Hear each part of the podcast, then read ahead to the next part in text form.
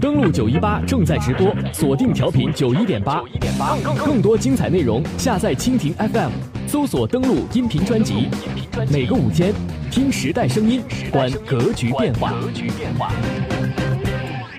接下来的时间，我们用几分钟的时间来扫描一下全球的国际时事，看看有哪些最新的国际新闻。首先，我们来关注一组简讯。在泰国方面。泰国前总理英拉大米渎职案延期，法院发出对英拉的拘捕令。当地时间二十五号，泰国最高法院预计对前总理英拉大米渎职案进行宣判。如果罪名成立，英拉将会面临最高十年监禁以及十亿美元的罚款。泰国总理八月二十三号表示，不需要再对此事件花时间、费脑子、浪费财政预算。外媒称，可能会有三千五百名支持者前往法院等候裁决。为了防止现场发生冲突，泰国政府派遣了四千名警员和军人前往法院维持秩序。根据泰国相关媒体报道，泰国总理巴育如果控制不了局势，监控的高级军警要提前退休。泰国总理巴育呢，已经多次发布警告，禁止英拉的支持者在法庭宣判日集会示威。大家还记得那位泰国的前美女总理英拉吗？那么今天泰国最高法院的这个裁决将决定她接下来的命运。我们拭目以待。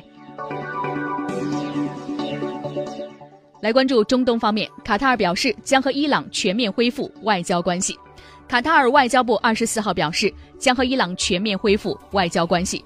这个举动被媒体解读为卡塔尔立场进一步强硬，与沙特阿拉伯等国公开进行对抗。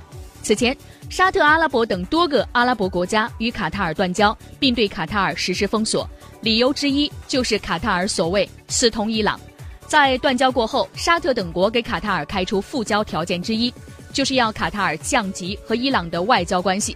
但是，伊朗外交部二十四号发表声明证实，卡塔尔方面有意重新派遣驻伊朗大使，伊朗对此表示欢迎。两国外交部长在二十三号晚上通电话，卡塔尔方面表示愿意让他们的大使重新返回德黑兰。而目前，美国国务院发言人诺尔特称拒绝对卡塔尔和伊朗恢复外交关系进行置评，所以我们看到中东地区的格局又重新开始进行分化。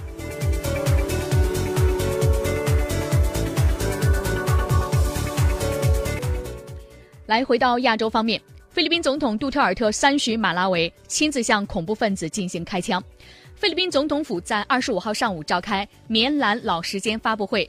通报了南部城市马拉维反恐战局的最新进展。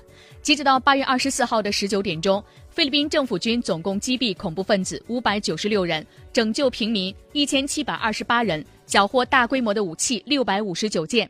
政府军方面总共有一百二十九人牺牲，总共有四十五名平民遭到恐怖分子的杀害。菲律宾军方发言人帕迪利亚表示。菲律宾总统杜特尔特于八月二十四号第三次到访马拉维，这一次他深入到主战区进行视察，并且亲自在一处狙击点向恐怖分子开枪射击，但此前并未公布总统的狙击枪是否有打中目标。在八月二十四号，菲律宾军方收复马拉维的行动取得重大的进展。不仅重新夺回了对该市警察局的控制权，也占领了此前被作为恐怖分子重要据点的一处清真寺。但军方在清真寺内并没有发现有恐怖分子和人质的踪迹。目前，军方正在清除清真寺内可能遗留的爆炸物。FM 九十一点八的听众朋友们，大家好，我是杜文龙。打开广播，追踪国际，欢迎收听登录九一八。